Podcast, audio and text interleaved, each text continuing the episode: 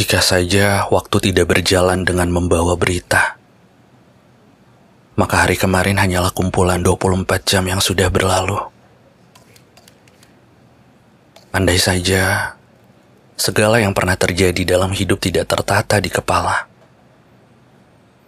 Andai otak tidak punya kapasitas yang luar biasa, andai mata ini, telinga ini tidak merekam apa-apa Mungkin aku tidak perlu kebingungan mencari cara untuk memutus rantai kebiasaan-kebiasaanku saat masih bersamamu dulu.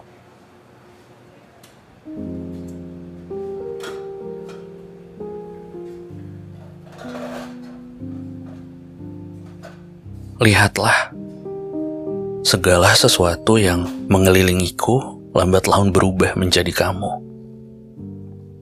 Menggantungkan jaket di belakang pintu, mengelap sumpit sebelum makan dengan tisu, meneguk kopi dengan terburu-buru, membuat simpul mati saat mengikat tali sepatu, menonton film sembari menggigit kuku, apa pun itu.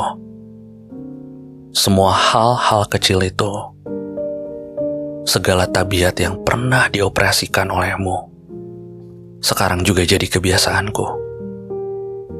Bahkan saat aku hanya ingin sendirian memutari kota dengan Vespa tuaku.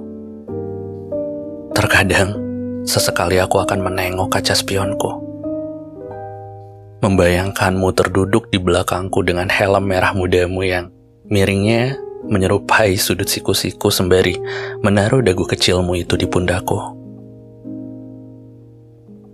Anjing, omong kosong ini betapa merepotkan dan tidak lucu. Menurutmu, kenapa itu semua masih terbawa ke lini masa kita yang sekarang? Ke era kita yang sudah selesai? Ke periode di mana kita sudah sepakat memilih untuk usai? Kisah kita sudah bukan lagi cuti. Kita sudah membubarkan hati tapi kenapa aku tetap merasa seperti dibuntuti? Kronologinya harusnya berurutan dan pasti, tapi kenapa seperti masih ada besok dan nanti? Jika kita tidak memikul dendam, tidak ada penyesalan, tidak ada rasa bersalah, dan terasa sudah dirampungkan, harusnya perpisahan kita memisahkan semuanya. Harusnya apa-apa tentang kamu tidak lagi terbawa ke mana-mana.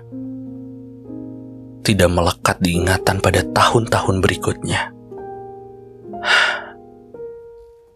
Tapi tidak semua hal di dunia ini harus masuk di akal. Dan tidak perlu pula ada jawabannya.